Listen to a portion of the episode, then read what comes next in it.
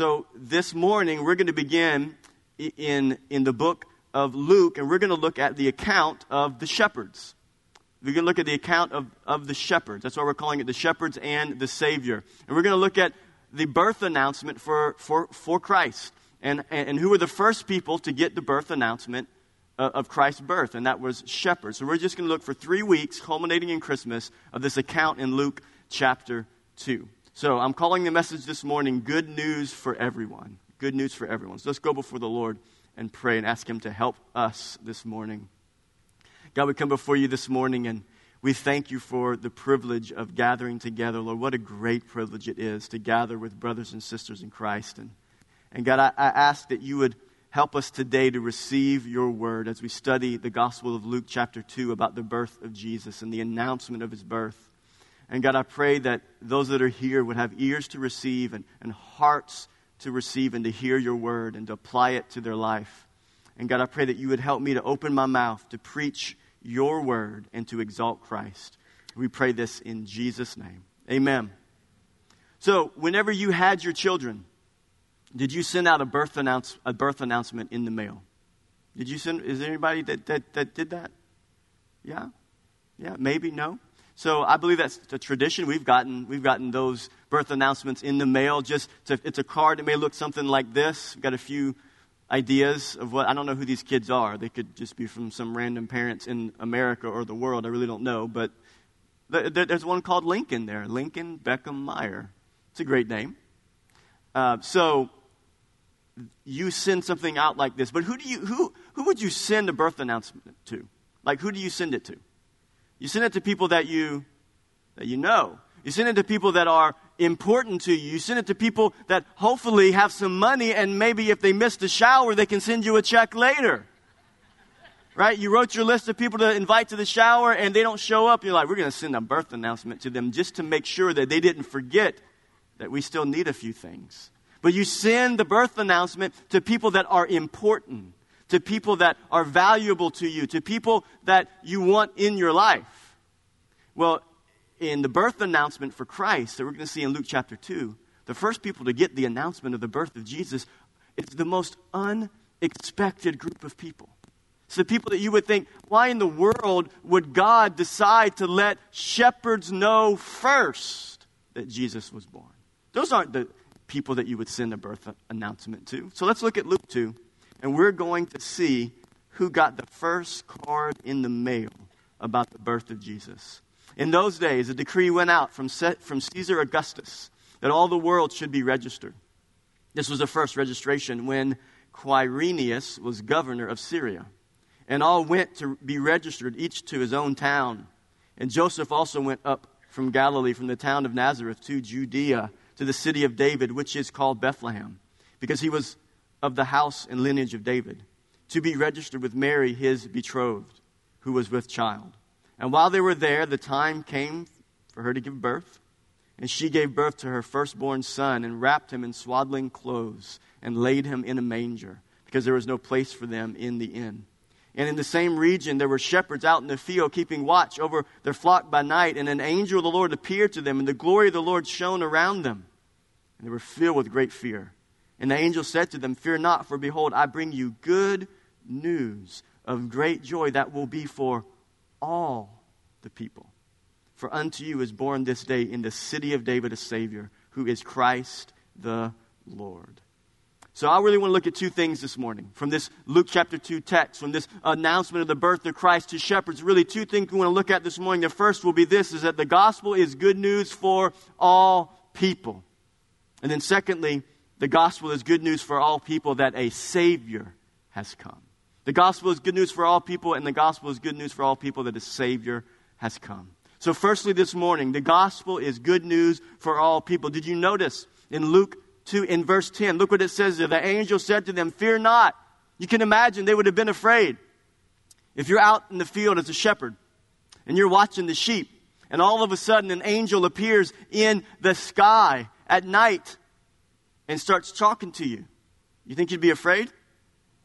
You, I, I, mean, clearly, I think, you know, we have this, uh, we have this graphic that we had made for the series, and it kind of supposed to look, look like stars back there, but really, that's really quite not bright enough.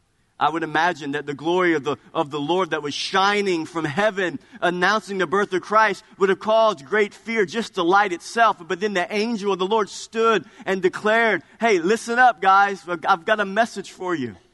They were afraid. And so it says there, the angel said, Fear not. I bring you what? Good news of great joy that will be for all the people. For all the people. And it is no accident it's no accident that Jesus chose shepherds first. He could have chosen anyone. He could have went to, to the king. He could have went to princes. He could have went to, to, to important political people. He could have went to those who were the movers and shakers in the society of the day, but he didn't go there. He went to lowly shepherds first. And I don't believe there's any accidents with God and what He does and with His Word and how, how, how, how we see it revealed in Scripture because He's telling us something. That the first people to hear the good news of the gospel of Jesus Christ about the birth of Christ were people, shepherds, who in their society were on the, one, of the, on one of the lowest levels of society, just above a common slave. Their testimony would not even be admissible in court. So, of all the people, God chose shepherds first. And this is what it speaks to us it speaks to us that the gospel's for everybody. It's for, it's for shepherds and kings and for everyone in between. For shepherds, for the lowest of the low. For those that society overlooks, for those that society says that, that, that, that, that, that, they, that they are too far gone, that they, are, that they are not worth saving, not worth pursuing, from all the way down to the bottom and all the way down to the top. Those that society says are the greatest, those that have the most money, the most influence, the most power. The gospel is for all people. But it is so significant for us to, to process and to think about the reality that Jesus started, that God started with the lowest of the low. Isn't that who Jesus was? Isn't that what he showed us in the Gospels? Who did Jesus spend time with? He spent time with sinners, people that were considered sinners of his day. He had conversations with people that the religious leaders of the, of, of the Jews, of his people, would criticize him and say, Jesus, why are you spending time with these people? He would talk to a woman in John chapter 4, a woman, an, an adulterous woman at the well in John chapter 4, had a conversation with her. And no doubt he was criticized for having a conversation with a woman, but also a woman that was a great sinner. He, he, took, he, he, he took it upon himself to go after those who were the lowest of the low. Look at Matthew 9. It says this And Jesus passed on from there and saw a man called Matthew sitting at the tax booth.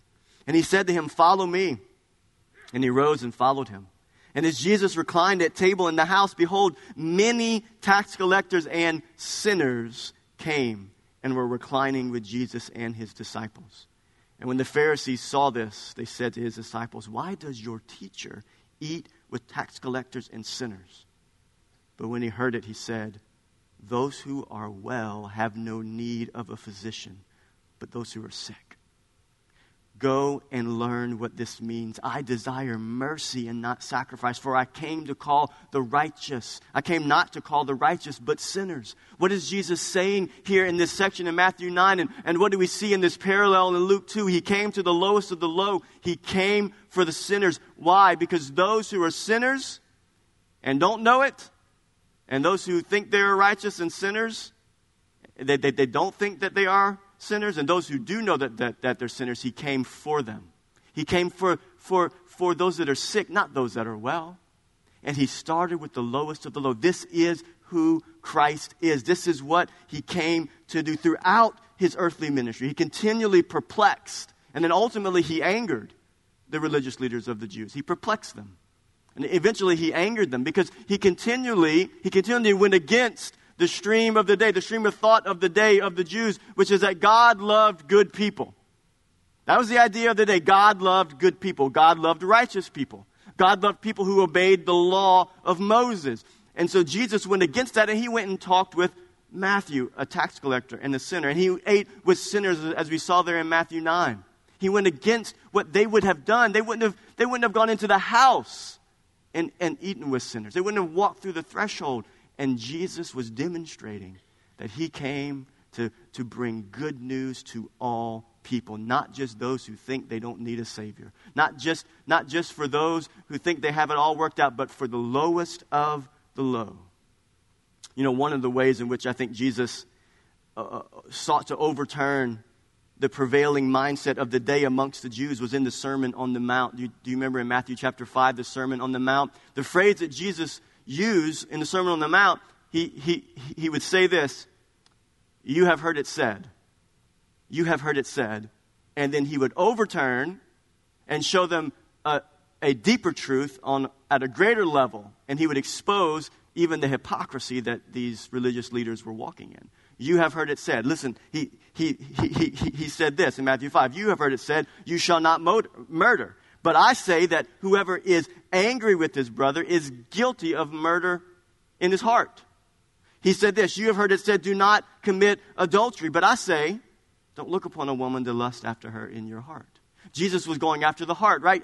You have heard it said. And then he said this You've heard it said, eye for an eye, tooth for a tooth, get vengeance. But I say to you, if someone slaps you on the cheek, what do you do? You turn the other. Let him have that side too. If someone steals your cloak, what do you do? Someone steals something for, from you, you give them you give them something else on top of that. And then he said this. And this one, if that didn't mess up their world, he said this. You have heard it said, you shall love your neighbor and hate your enemy. It was common amongst the Jews in that day that it was okay to hate your enemies. It was a common belief of the Jews of that day. It was okay. Yeah, love your neighbor. Love those that are like you. Love those that look like you, dress like you, talk like you, serve the God that you serve. Love those that look like you. Love your neighbor. That's easy. He said, You heard it said, love your neighbor, but they would have believed it's okay to hate your enemies. Hate those. Despise those that are against your God. Despise those that are the lowest of the low, that are the outcasts, that are, that are the sinners. Jesus said, But I say to you, love your enemies and pray for those who persecute you. Wow. How amazing is that? The gospel is for everyone not just the ones that look like they have it all together. This is why I believe it's so significant that the birth announcement first came to lowly shepherds. It shows us the heart of the gospel of Jesus Christ. It's for that coworker that you work with that gets on your nerves every day. Does anybody have somebody like that? You would never admit that, would you? At least not to their face. But you all have one of those. I don't have any at Living Word Church. Nobody gets on my nerves every day here. but it's, it's, it's for that person. It's for, it's for the person, it's for the person that you see on TV that's living a lifestyle that, that is not biblical. And you look at them and, and you think, man, that they're just, they're just so terrible and sinful. It's, it's disgusting. It, it, it turns, turns my stomach, right? The gospel is for them. It's for the ones who don't obey scriptures and obey our God. The gospel is for everyone. It's hard to love our enemies. You ever had some enemies? It's hard to love your enemies. It's hard. L- listen to what Jesus said, but I say, love your enemies and then pray for those who persecutes you. You ever been persecuted by people in your life? Maybe you've been persecuted by your family. Maybe you're serving the Lord here today and you walked away and your, your family's not really serving the Lord, and, and maybe you come from a different church background and you're here serving the Lord and you're getting persecuted for your faith, Jesus says to pray for those who persecute you. Pray for your enemies. Maybe somebody ridicules you for your faith, a friend or a coworker or somebody that you know you've met, and, and, and it's not easy to pray for our enemies, to love our enemies and those who persecute us. But this is the picture of the gospel that Jesus is bringing us through the story of the birth announcements to the shepherds. That it is for everyone those that we love, those that we don't love, those that look lovable, and those that don't look lovable, those that act like us, and those that don't. You remember Jonah? What did God tell Jonah in the Old Testament? The prophet Jonah. Some people call him the reluctant prophet. I like to call him the disobedient prophet. The guy just disobeyed. Delayed obedience is what? Tell that to my kids all the time. Delayed obedience is disobedience. You did not obey. Jonah delayed his obedience. He ran, but he disobeyed. He was a disobedient prophet. God told Jonah, go to Nineveh and preach repentance. Tell them that if they do not repent, that my judgment is going to come. And Jonah talked to God. and said, God, I know that you're merciful. I know that you're loving and you're full of compassion. And that's the reason I don't want to go. Because these people are bad. The people of Nineveh, history tells us, were some of the most wicked, evil people of that society. They loved to kill. They loved blood. They loved murder. They loved to kill their victims and torture them. They were known in that society for that type of lifestyle. And that's the reason not only Jonah was fearful for his life, but he also he, he, he didn't like them. And that's why he did not want to go, because he knew that if he went and preached that judgment was coming, that there would be a possibility that Nineveh would repent and that God would be merciful to them. And his hatred in his heart for those people would not allow him to go without a fight. And God had to get a hold of him, right? He gets on a boat. He's running from God. The boat gets, gets uh, uh, uh, waves tossed back and forth, and the, and the captains and the, and the people in the boat, like, what is going on? Why is this happening? We're all going to die. And Jonah says, hey, it's me. It's me. It's my fault. It's my, it's my, my bad. I'm running from God. Throw me overboard. So he gets thrown overboard. A fish, a great fish, swallows him up. He's in there three days, three nights in the belly of the great fish. And he comes to his senses. He repents in the fish and says, Okay, I'll go, Lord. Fish spews him out. He goes, he preaches repentance. And then he sits on top of a hill, preaches repentance, goes on top of the hill. He's sitting there and he's watching. He's waiting. What's God going to do? He's waiting for the fire. He's waiting for the lightning bolts to hit. He's watching. This is what he does. Let's look at Jonah 4. While he's waiting, while he's waiting, God wanted to teach him a lesson. So God caused a, a tree, a plant to grow and give shade for his, apparently he was bald, for his bald head. So God wanted to teach him a lesson while he's waiting to watch what will happen to Nineveh. And when the sun rose, God appointed a scorching east wind, and the sun beat down on the head of Jonah so that he was faint. And he asked that he might die and said, It is better for me to die than to live. But God said to Jonah, Do you do well to be angry for the plant? Jonah was angry that God might give mercy to Nineveh. And then God causes a plant to rise up and give Jonah shade and he's angry and he's willing to die because the plant's gone. Jonah's answer to God was, Yes, I do well to be angry, angry enough to die. And the Lord said, You pitied the plant for which you did not labor, nor did you make it grow, which came into being in a night and perished in a night. And God said, Here's the point, Jonah, that you're missing. And should I not pity Nineveh, that great city?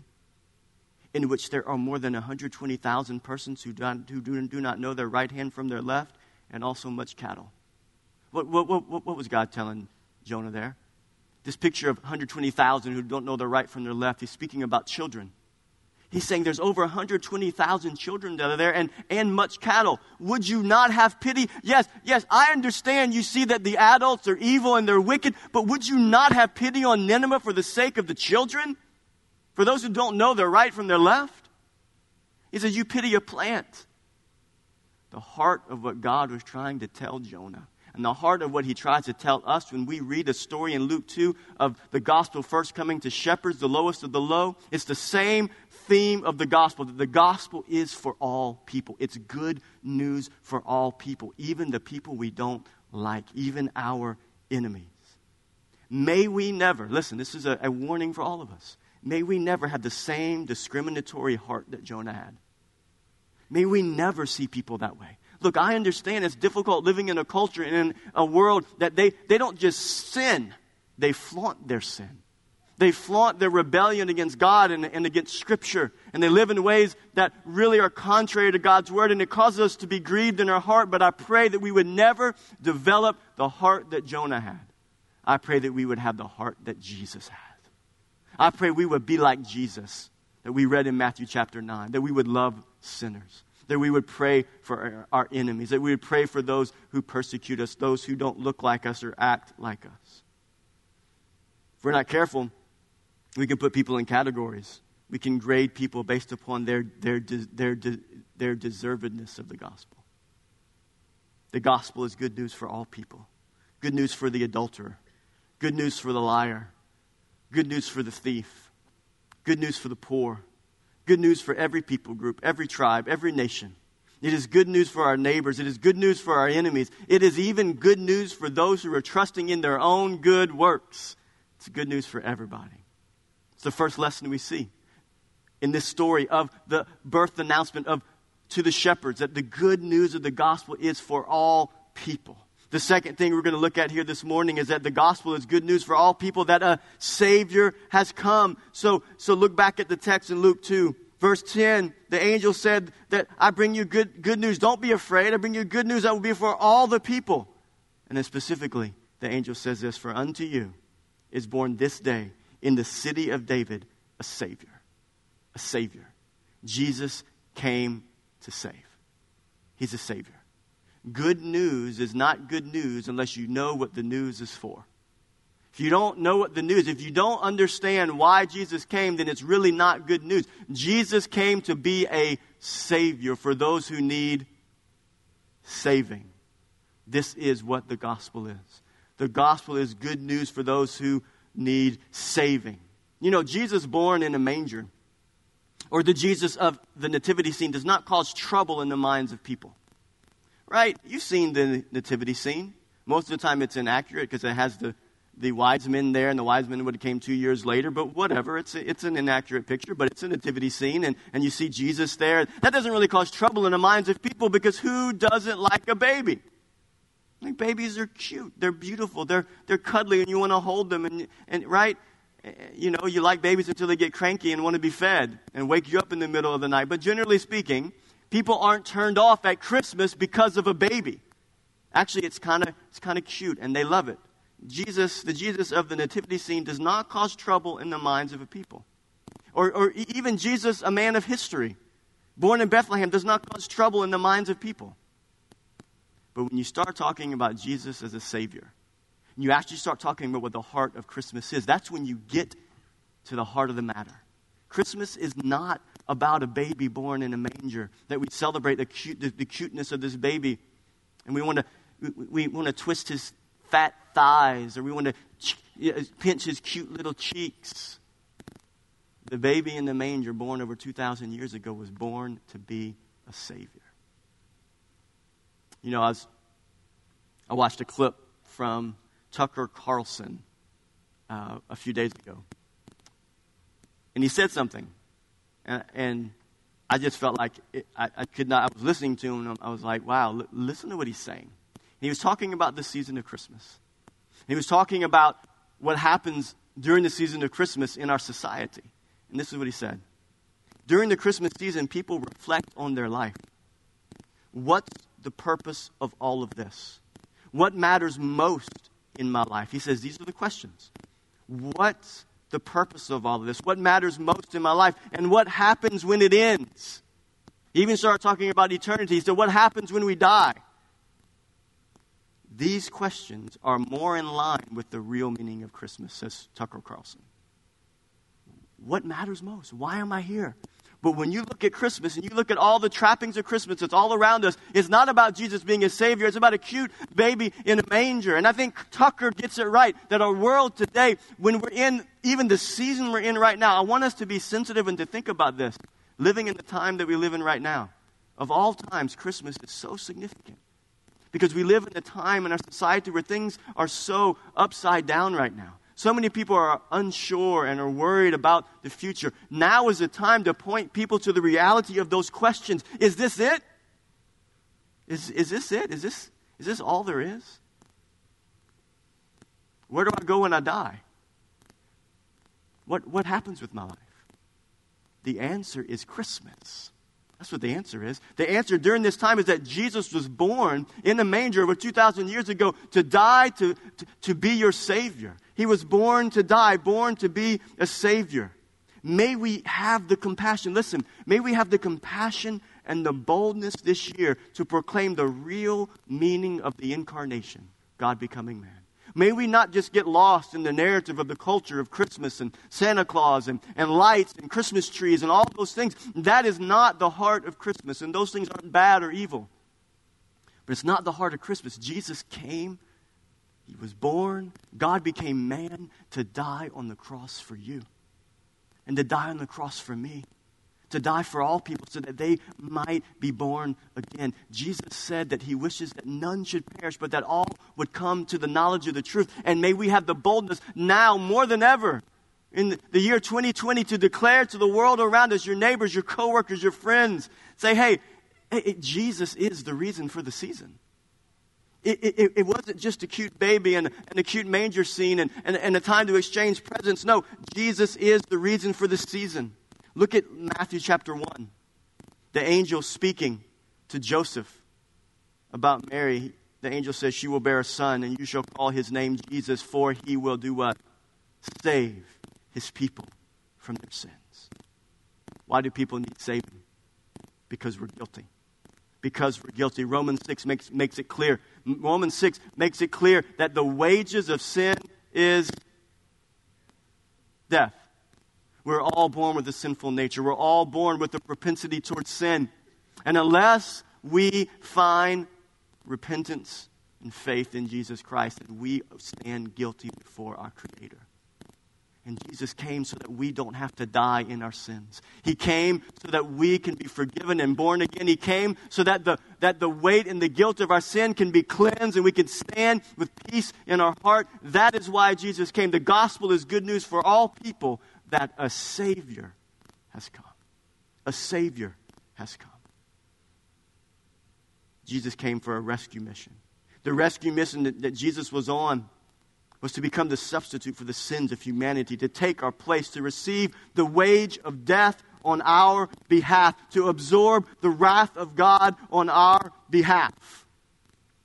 So when you think about Christmas and you're going to be around people that you love on Christmas and you're going to exchange gifts, just like the birth announcements, when you give gifts, who do you give gifts to? People you know? Or people you don't know? People you know, right? You can give gifts to your mama, your daddy, your auntie, your uncle, your cousins, maybe.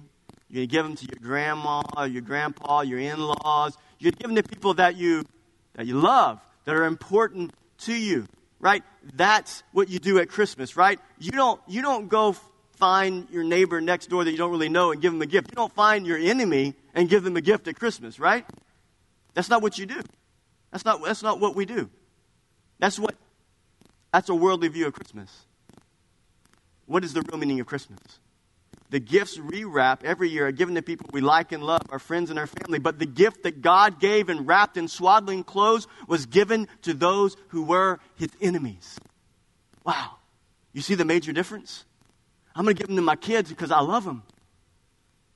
And God gave his son to his enemies because he loved them. He was born to be a savior.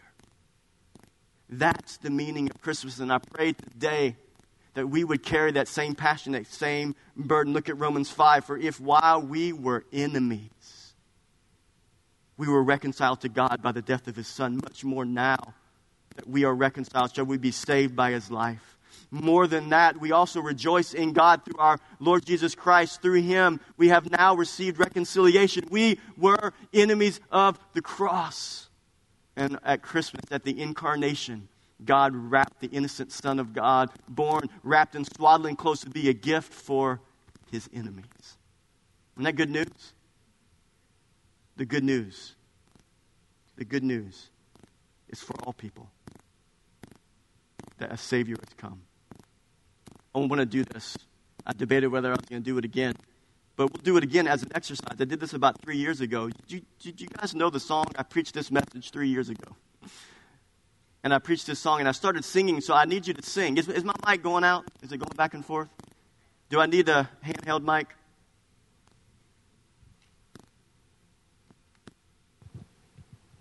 So you, do, do you guys know this song?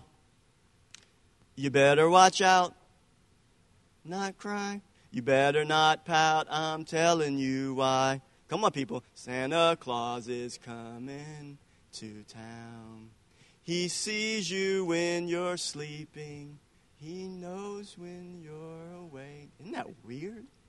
As if you've been. So be good for goodness sakes. And then he says this He's making a list. Did, did we sing that? We saw that already? He's going to find out who's Santa Claus. You guys see it? Who gets the gifts at Christmas? The good people or the bad people? He's making a list, he's checking it twice. He's going to find out who's naughty or nice. Christmas misses the whole point of Christ. This has nothing to do with Christ. Santa Claus has nothing to do with Christ. Santa Claus gives gifts to good people, not bad people. The gospel is good news for all people that a Savior is born. For our enemies, for everybody, for the lowest of the low, for those who don't want anything to do with God. This is the true message of Christmas. This is what makes the good news good news that we need saving. Amen? Amen. You can clap. That, that's, that's, that's worthy of an applause that we need saving, that God came to save. I quoted Tucker Carlson, so I'm going to quote another newscaster. I actually didn't realize that I had two newscaster quotes in one sermon. Did not plan it, just thought about it this morning. I'm quoting two news people. You guys ever heard of Andy Rooney? 1978 to 2011, he, he was on 60 Minutes. And Andy Rooney was talking about why news is always bad. He says, That's what we do. Our news, uh, we sell bad news. He said, What would happen if we just decided to quit talking about all the bad things? He pondered that, and this is what he said. He imagined a newscast in which it was reported that planes took off and landed safely. He imagined a newscast that in Florida the orange crop was hit by another night of average weather. And the oranges just hung there and grew.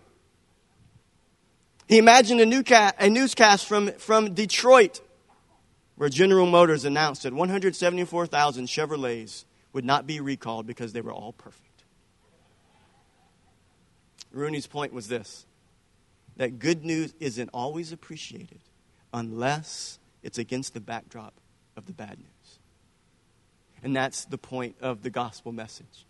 The point of the gospel message is that there is bad news and that we all need saving. And the point of Christmas is that Jesus came for all people and that he came to save them from their sins. He came to save them from their sins. And if you're here today and you've never been saved from your sins, you've never been born again, today can be the day that you say yes to Christ and you understand the true meaning of Christmas. But I pray that that wouldn't get lost on us this year. That's the heart of this first message as we kind of, we're, we're going to continue on to the story next week and we're going to culminate in, with Christmas service. But the heart of this message that I wanted to bring home to us as we kind of are beginning the Christmas season is that it wouldn't get lost on us what the purpose of Christmas is. And that of all the years, of all the years in 2020, that we would point to Christ now more than ever. I think it's easy for us to get lost in the parties, get lost in the clutter of Christmas, and forget what it's all about. But we will not do that here at Living Word Church, and I pray that we won't do it in our individual lives. Have you ever lost something, though? I want to close with this thought here. Have you ever lost something? Yeah, come on now. Yeah, you lost something. Has your wife ever lost something?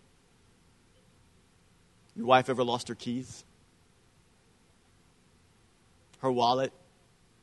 Her cell phone that she never has the ringer on? Anybody lost a cell phone? Any other husbands with that struggle in the building here this morning? My, my wife has a propensity to lose things in her purse. It's a running joke in my family. She'll lose She'll lose her keys, that person right there. She'll lose her keys or her wallet or her cell phone, and she can't find her cell phone. And I have the same answer. It's in your purse. I promise you, it's there. And she'll look all over. She'll even look in the purse. See, I already looked in there. It's lost. It's like the, it's like the Bermuda Triangle. Women's purses are like the Bermuda Triangle. When things get in there, they're gone. But inevitably, we dig in there. This is what we do. Listen, we dig through all the clutter. all the, some of you women have suitcases for purses. we were at the bank on Thursday, and this lady brought this purse, and she said, I've got my purse, and she put it on the table. She said, Excuse me, it's my suitcase. it really was massive. And so you dig through all the clutter, you get through, and where was it? It was in the obvious place, but it was hidden amongst the clutter. You guys get my point? It was hidden amongst the clutter. It's there all along, but you can't see it because other things are stopping your view. I pray that this year My prayer as we're entering the, the busy time of the Christmas season, my prayer is that we would not forget or downplay the significance of a Savior born in Bethlehem. I pray that we would dig through our purses and clean them out, ladies. Clean out the clutter. People, let's clean out the clutter of Christmas this year and let's focus on Christ. My prayer is that we would not get lost in the middle of the celebrations and the parties. My prayer is that the real message of Christmas would not get lost amongst the clutter. That nothing would hinder our view of the greatest news that has ever hit planet Earth. What is that news? The news is this For unto you is born this day in the city of David a Savior who is Christ the Lord. Amen? Would you stand your feet with me? Let's go before the Lord in prayer. I want us to begin our Christmas season like that here at Living Word, remembering what the reason for the season really is good news for all people. The gospel is for everyone. And we're called to preach it wherever we go. And the good news is that Christ is a Savior. He's a Savior. Father, we come before you this morning, and, and I thank you for reminding us here today through your word, through Luke chapter 2, that when you first announced the birth of your Son, that you went to the lowest of the low. And you came and showed us that the good news is for all people even people we don't like, even people we disagree with. The gospel is for everyone. And I thank you, Lord, that you reveal to us that Christmas is not about the trees and the lights and Santa Claus and, and even the giving of gifts, that Christmas is about the reality that Christ came to be our Savior. And God, I pray that in the year 2020 that we would not forget that truth, that we would declare it with boldness and compassion to those around us, that Jesus is the reason for the season of celebration. But may we not lose that. We pray this in Jesus' name. Amen. Amen. I love you. I will see you next week.